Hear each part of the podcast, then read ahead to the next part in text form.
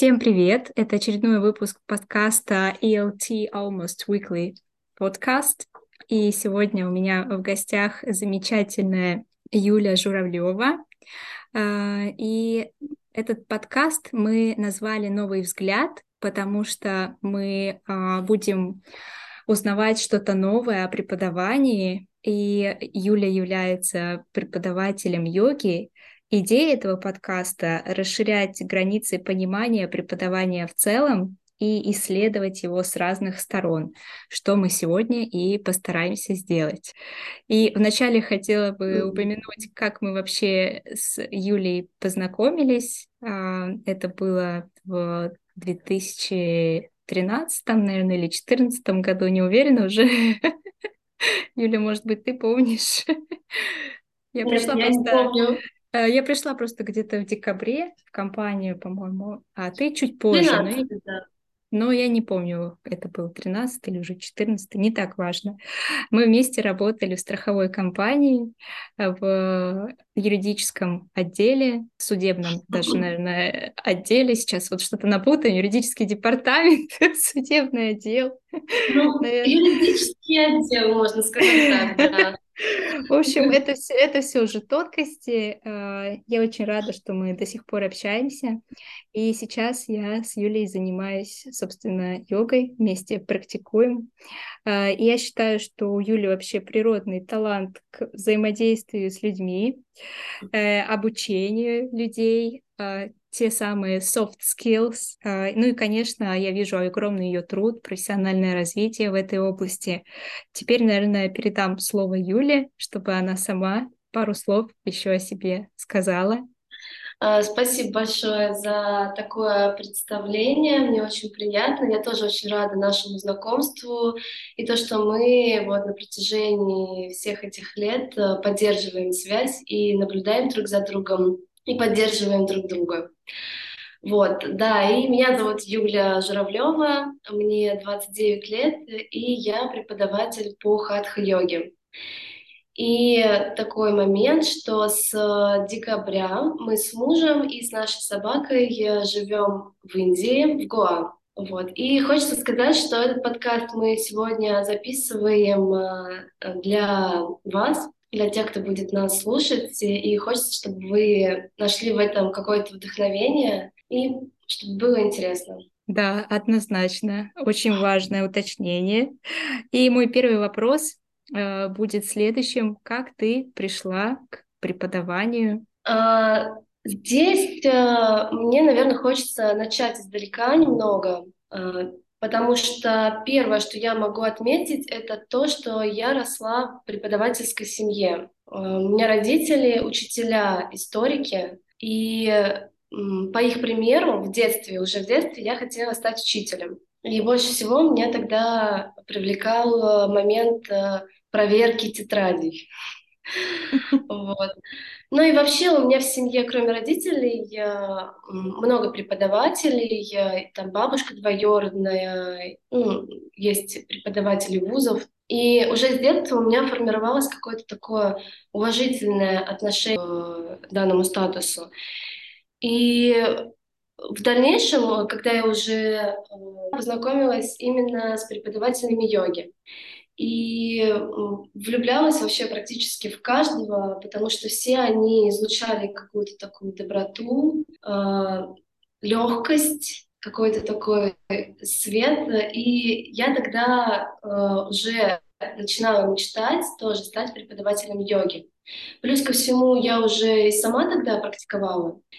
И э, по мере того, как э, практика, э, практика моя становилась э, более регулярной, также я еще понимала, что мне нужно куда-то двигаться, нужна какая-то зона роста. И вот преподавание это тоже было каким-то следующим шагом в моей практике личной. Вот. И сейчас уже с той точки, в которой я сейчас нахожусь, э, я рассматриваю преподавание как э, возможность э, делиться своим опытом.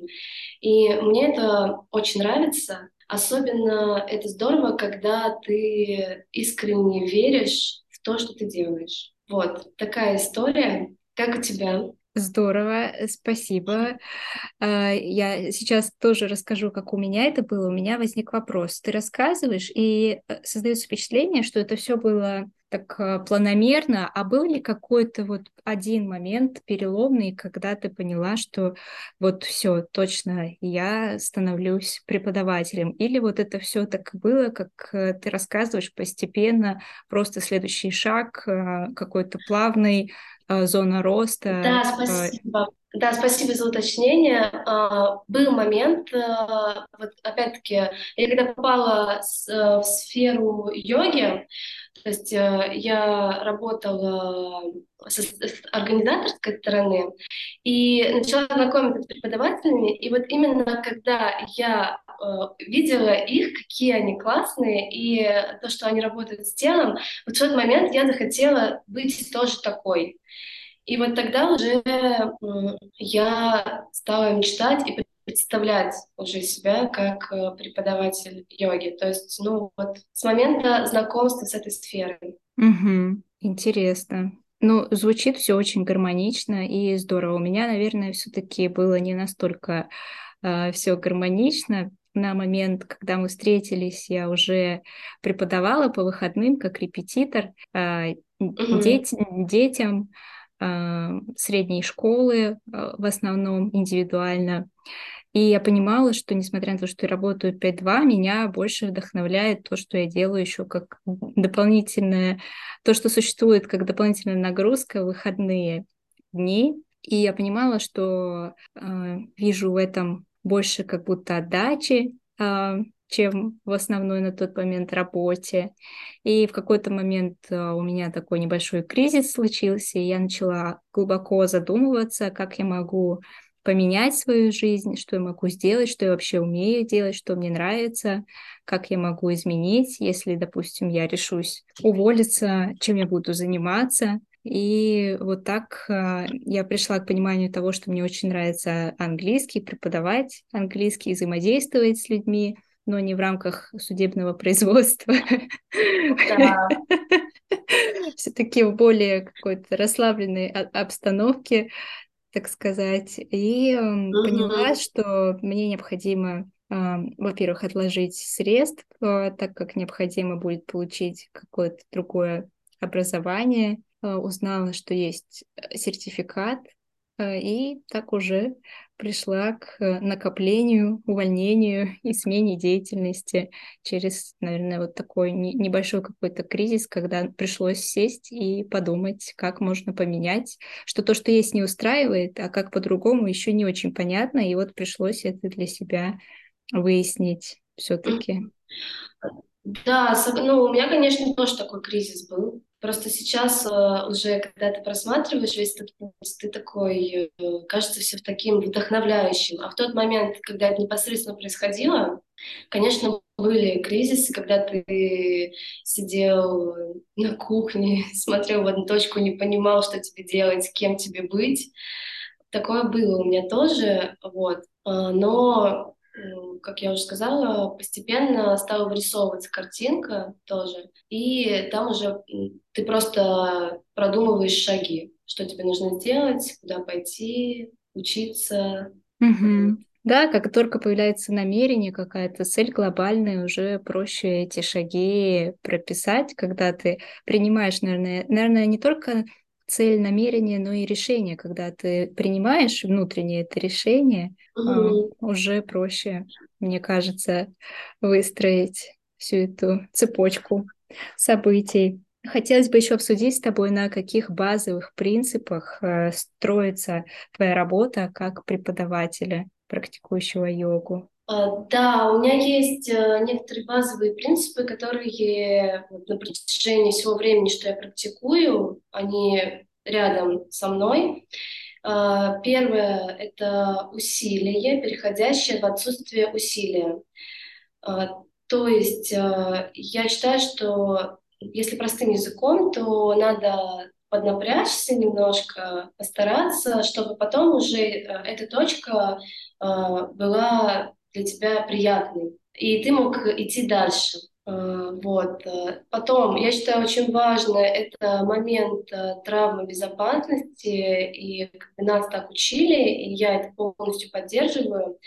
Он для меня заключается в том, чтобы не идти в асуну любой ценой прямо сейчас и сразу же самый сложный ее вариант, можно, конечно, попробовать ради интереса, но потом э, как-то грамотно оценить э, свои силы сейчас и вообще свое состояние, где ты сейчас завернут, правильно ли, и сделать э, несколько шагов назад, приподнять корпус, развернуть таз и уже от, из правильных направлений двигаться дальше. То есть вот это, в этом заключается момент травм безопасности. Не идти за своими амбициями, а чуть больше прислушиваться к своему телу и отстраиваться. А, вот. Дальше я считаю, что очень важно это концентрация на ощущениях в теле и на дыхании. И для меня это равнозначно какому-то наслаждению процессом. И это для новичков не всегда просто и понятно, но если ты ну, какое-то время практикуешь, то ты уже улавливаешь этот момент э, дыхания и концентрации на ощущениях. То есть это когда ты ведешь практику и видишь, как э, ученики вот как раз-таки начинают изучать маникюр или педикюр на ногтях вдруг, или там, знаешь, вот это вот сдувать э, с, коврика пылинки, то есть как э, скачет твое внимание, вот, э, как раз э, я стараюсь э, себя вернуть, направить именно в тело, что все остальное как бы не важно. Вот, mm-hmm. это такие основные базовые принципы. Угу. У меня здесь возникает вопрос, а как ты считаешь, не противоречит ли а друг другу вот два этих принципа, и у меня есть э, моя идея в голове по поводу э, обучения языкам, но вот они звучат немножко противоречащими от усилия к отсутствию усилия и наслаждения процессом. Как вот они э, сосуществуют, не противореча друг другу? Э, ну, для меня здесь э, нет противоречия, потому что именно момент наслаждения э, процессом — это момент э, концентрации на ощущениях теле и на дыхании. Соответственно, когда ты прилагаешь э, чуть больше усилия, ты просто, ну, при этом ты не доводишь свое усилие до момента, когда ты там не можешь дышать да, то есть ты э, задержал дыхание и уже не можешь стоять с васами. То есть ты все равно при этом контролируешь, чтобы тебе было достаточно комфортно, но не так, чтобы ты совсем ничего не ощущал, а чтобы ты э, немножко каждый раз, может быть, на 2 миллиметра шел чуть дальше. При этом, конечно, не доводя до какого-то максимума, когда ты уже э, стоишь в асане и думаешь, когда это все закончится, я хочу поскорее отсюда выйти.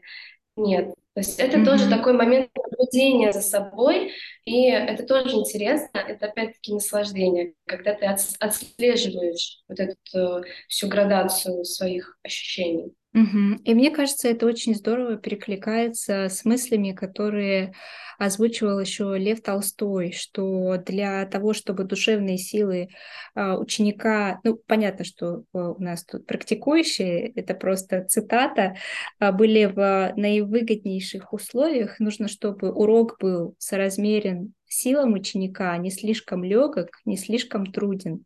То есть это mm-hmm. то, как раз-таки, мне кажется, о чем ты и говоришь, что мы же не доводим до того момента, когда мы уже не можем дышать. То есть без крайности это не должно быть а, слишком mm-hmm. легко или слишком сложно. И в этом как раз-таки, мне кажется, кроется секрет а, и э, баланс как раз-таки усилия и Э, наслаждения процессом.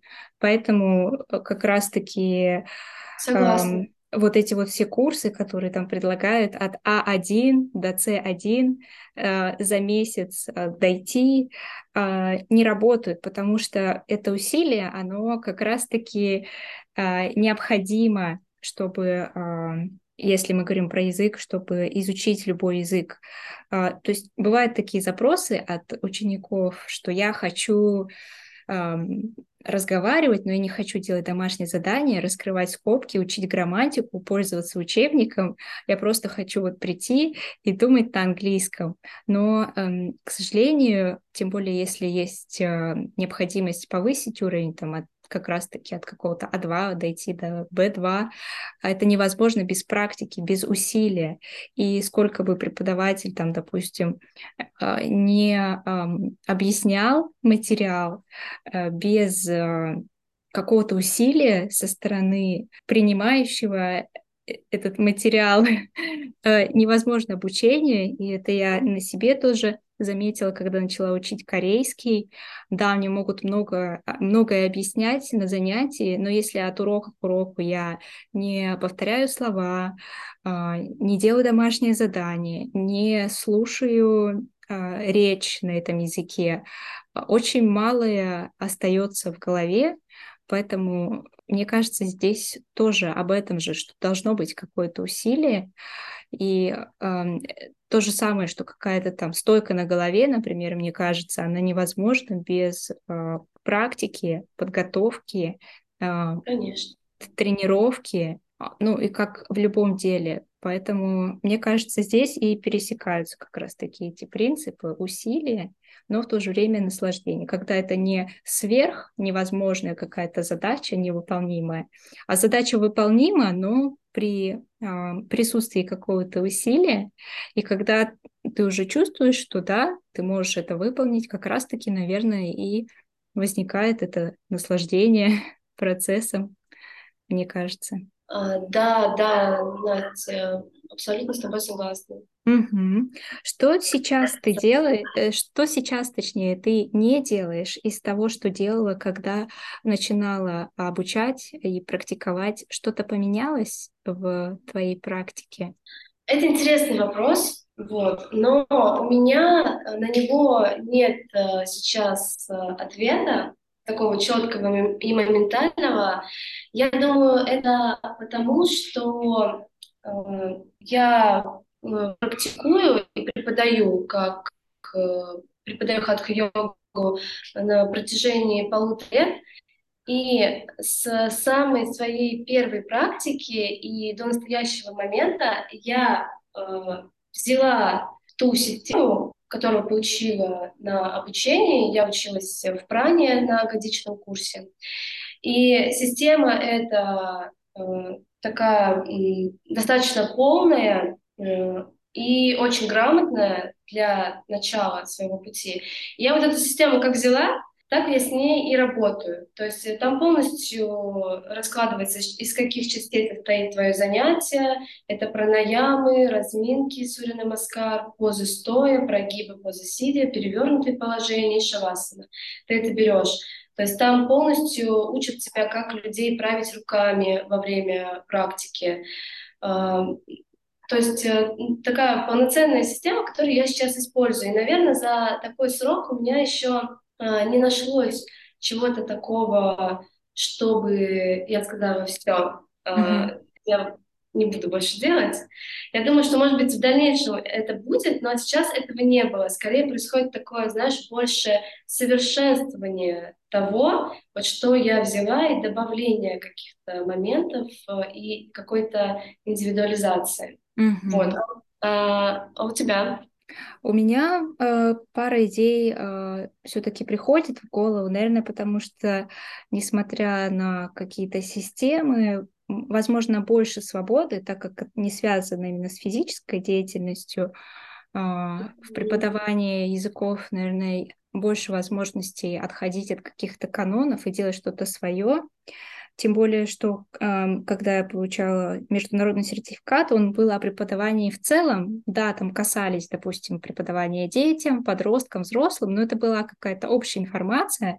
Когда ты работаешь с живыми людьми, все-таки приходится э, тем более поначалу что-то свое делать, внедрять, пробовать, ошибаться, пробовать снова.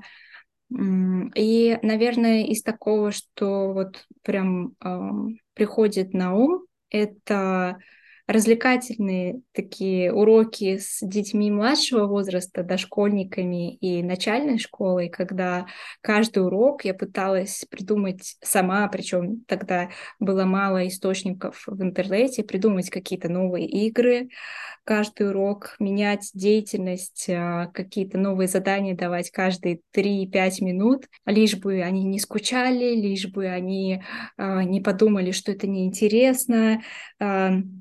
Но на самом деле сейчас я понимаю, что напряжение и даже какое-то отрицание при изучении нового — это нормальная реакция, особенно если материал сложный. И важно сделать просто этот опыт э, мягким, доступным, да, интересным, посильным, но важно в то же время и научить учиться.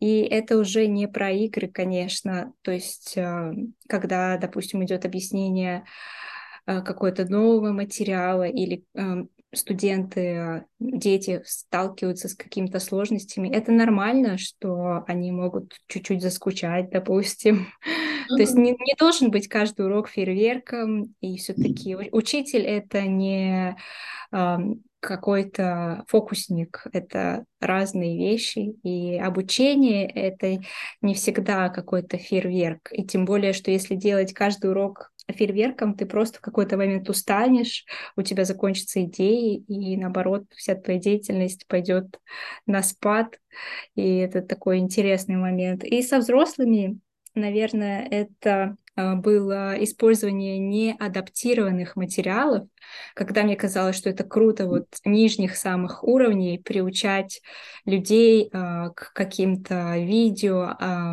материалам или а, текстам, которые на уровень на два выше. Сейчас, конечно, уже больше разбираясь в методике, я понимаю, что, во-первых, разрыв должен быть примерно а, считается пол уровня, все-таки уровень и больше, это уже слишком большой разрыв. И мне казалось, что я таким образом мотивирую своих студентов изучать язык, но на самом деле их мотивация падала, так как они не справлялись, им это было очень сложно, и я получала обратный эффект. Сейчас, конечно, тоже я использую материалы, в том числе не адаптированные, но я по-другому абсолютно с ними работаю. Сначала мы изучаем новые фразы, которые могут э, быть в этом тексте или видео, то есть все-таки более мягкий подход и э, больше, наверное, спрашиваю мнение вообще, готовы ли а, вот к такому материалу, особенно если это невысокие уровни, вот если мы посмотрим видео. Э, да-да-да. Заканчиваю, я просто хочу потом кое-что добавить. Я думаю, я, в принципе, закончила. То есть э, сейчас все-таки я использую по-прежнему, очень люблю аутентичные материалы, но всегда а, понимаю, с каким уровнем я работаю, насколько люди вообще готовы к этому, пугает ли их, допустим, если бывает видео там по 5 минут, а это уровень А2, пугают ли их эти видео, может быть, стоит разбить на два раза. То есть все-таки не в таком объеме, возможно, не так навязчиво работаю с аутентичными материалами. Рос, не мешай. Рос. Все в порядке. Он тоже хочет высказаться.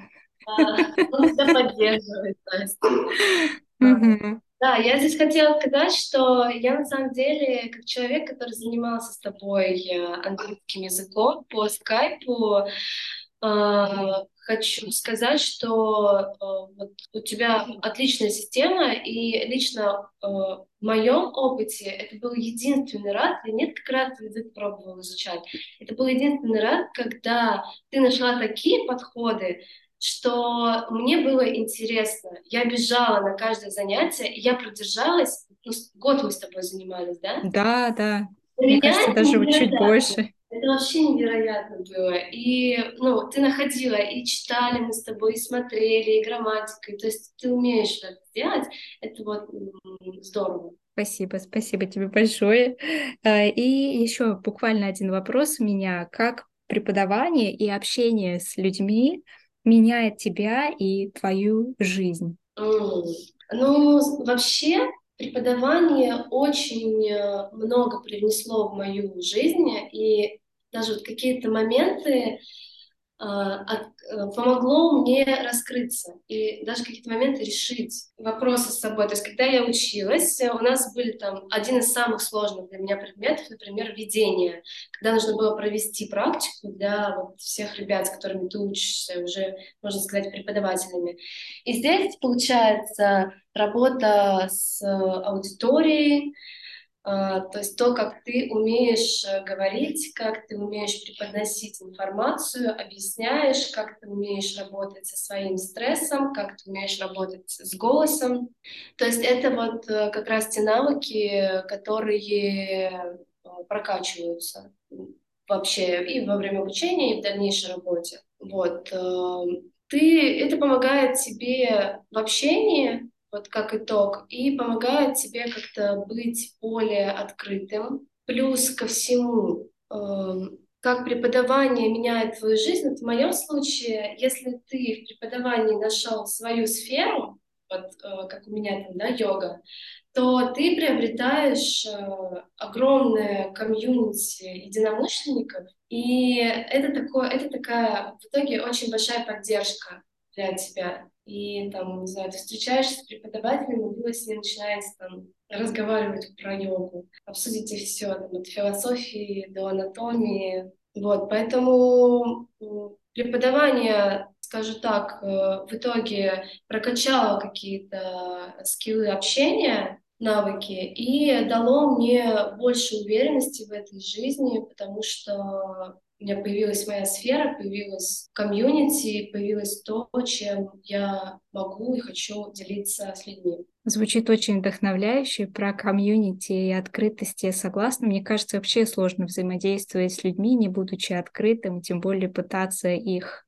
чему-то научить, не будучи открытым. А, мне кажется, когда ты пытаешься донести что-то до людей, ты должен быть максимально открытым, и только так это работает. Э, у меня э, тоже вот открытость и, наверное, открытость, перетекающая в более позитивное отношение к миру.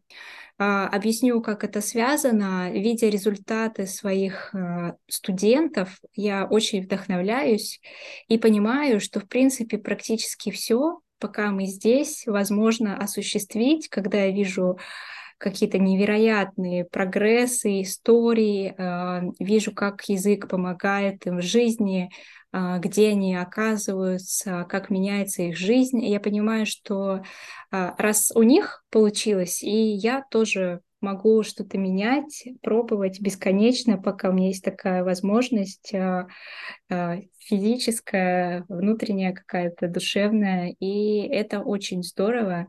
Еще, наверное, такой интересный момент а, про навыки, тоже согласна, заметила у себя еще, наверное, несколько лет назад. А, в принципе, я такой стопроцентный интроверт, а, и тоже ты вот, наверное, знаешь, так как довольно давно меня знаешь. Э, и профессия э, внесла какие-то свои коррективы, и сейчас я уже понимаю, что не могу себя все равно назвать стопроцентным интровертом, так как э, вполне гармонично, успешно много часов в день общаюсь с людьми, получаю это удовольствие, и иногда комфортно себя чувствую среди большого количества уже людей, могу с ними делиться информацией, и не уставать при этом. Поэтому думаю, что уже превратилась постепенно в амбиверта, то есть человека, который между интровертом и экстравертом. Конечно, не могу себя назвать еще стопроцентным экстравертом, и не думаю, что у меня прям есть какое-то стремление как-то меняться, но понимаю, что точно уже э, не могу себя отнести к истинному интроверту. Ну и, конечно, учу, учусь всему новому, очень многому расширяю кругозор у своих студентов, потому что люди же приходят тоже с очень разными запросами. Я хочу узнать на английском об этом, о том, мне интересно это. И получается, что да, у меня есть знания в языке, но иногда мне э, нужно через язык донести еще какие-то другие знания. Э, и это очень здорово. И вместе со студентами узнаю что-то новое о себе, о мире. И меня это тоже очень вдохновляет. А, у меня, наверное, никаких а, вопросов больше нет. Может быть, тебе хочется что-то добавить? А, да, я вот хотела еще спросить у тебя. Я просто знаю, что э, ты э, приверженец медленного темпа жизни, slow living. Э, это я тоже такая абсолютно. Мне кажется, это естественным образом у меня так училась. Вот я хотела у тебя спросить, э, вот, исходя из этого жизненного принципа, как ты считаешь, как это может оказывать влияние на тебя, как на преподавателя? Угу. Это очень хороший вопрос. Так сложно э, провести сразу параллели, но, э, наверное, одно из важных замечаний э, это возможность, э, давать возможность своим студентам быть самими собой. То есть как раз-таки работать в своем темпе. Э, и если речь допустим, времени ответа, есть тоже в методике такое понимание, что норма времени ответа студента от 30 секунд, э, ожидание, ожидание ответа студента от 30 секунд до минуты. И, и я понимаю, что я в своей жизни много раз сталкивалась с такими моментами, когда время ожидания ответа было гораздо дольше. И для меня это нормально. То есть я никогда не стану своих студентов э, дергать э, быстрее, скорее, заканчиваем. Э, отдаем, передаем, отвечаем. А, если, конечно, это не выполнение какое-то на время, но тогда я тоже всегда заранее предупреждаю. Даже если вот речь о дошкольниках а, в Московской корейской школе, мы всегда оговариваем, что вот, ребята, у вас есть, а, допустим, 7 минут на выполнение письменного задания, так как они малыши, им очень сложно еще прописывать что-то от руки. И я ставлю всегда таймер, прям на весь экран, на всю стену, чтобы ребята видели, сколько у них времени, всегда с какой-то расслабляющей музыкой, э, максимально, чтобы им было комфортно. Какой-нибудь, а, если это новогоднее время, это камин всегда, какая-то рождественская музыка. И даже когда таймер, я вижу уже, что, допустим, у нас осталось 30 секунд, а я вижу, что ребята, ну, эм, некоторые не успевают и я спрашиваю, ребята, как вы думаете, сколько еще вам времени нужно для выполнения этого задания? И они мне говорят, допустим, две минутки, три минутки. Я просто отматываю. То есть я никогда а, не... А, Здорово не стою над ними вот с этим таймингом. Я понимаю, что да, возможно, из-за этого мои уроки идут а, не совсем так, как я планирую, но в какие-то моменты, а, если это письменная, устная практика, я считаю это абсолютно оправданным. А, и а, нет такого момента, что вот у нас этот таймер потом пищит, как-то вызывает стресс, что все, время закончилось. А, мы всегда это обсуждаем, всегда находим компромиссы, и даже если время заканчивается, ну, я вижу, что кто-то один, допустим, не готов закончить, я всегда дам ему дополнительное время, потому что я помню, что для меня в школе это было очень большим стрессом. Может быть, это оттуда идет все выполнить там контрольную, а, за какой-то срок, и все, дальше ты просто должен сдать этот э, листочек, и у тебя нет никакого шанса закончить. Для меня всегда было непонятно, а что произойдет, если я же нигде не подглядываю, что произойдет, если я вот еще эту одну или две минуты потрачу на выполнение своего задания. Поэтому, наверное, из основного это возможность подумать, замедлиться, выполнить в своем темпе. И у, э, я действительно уважаю каждого студента, его темп работы. И если кто-то работает медленнее или быстрее, я не считаю это какой-то проблемой. Для тех, кто работает быстрее, у меня всегда найдется еще какое-то задание. Для тех, кто работает медленнее, я всегда смотрю, смогу выстроить урок таким образом, чтобы даже если другие дети перешли чуть-чуть к другому заданию, этот человек смог доделать свое задание. Так что да, наверное, это основное. А как у тебя? Здорово, это здорово. Да, я вот э, слушаю тебя и понимаю, что согласна, здесь э, какой-то такой э, момент, когда ты даешь человеку двигаться в своем темпе, и ты даже не просто даешь, а ты иногда даже учишь его двигаться в своем темпе, опять-таки, чтобы он просто научился действительно э, слушать себя и работать так, как э, ему это комфортно. Вот. Не обязательно стремиться, бежать быстрее, выше, сильнее. Да, да, несмотря на то, что мир такой довольно конкурентный, а, мне кажется, единственный человек, с которым необходимо соревноваться в этой жизни, это ты сам. Сравнивать себя с собой, свои достижения со своими достижениями, себя вчерашнего с собой сегодняшним. И так Абсолютно далее. согласна. Когда-то для меня, кстати, эта фраза, она была прям такой, можно сказать, даже открытием. Абсолютно согласна. Спасибо всем, кто нас послушает. Делитесь э, своими базовыми принципами, идеями, а, которые вас вдохновили в нашем а, подкасте. Будем рады обратной связи. Всего вам хорошего. До новых встреч. Спасибо, Юле, за то, что пришла к нам. Спасибо большое, что пригласила. И мира, здоровья и процветания всем. Отлично. Спасибо.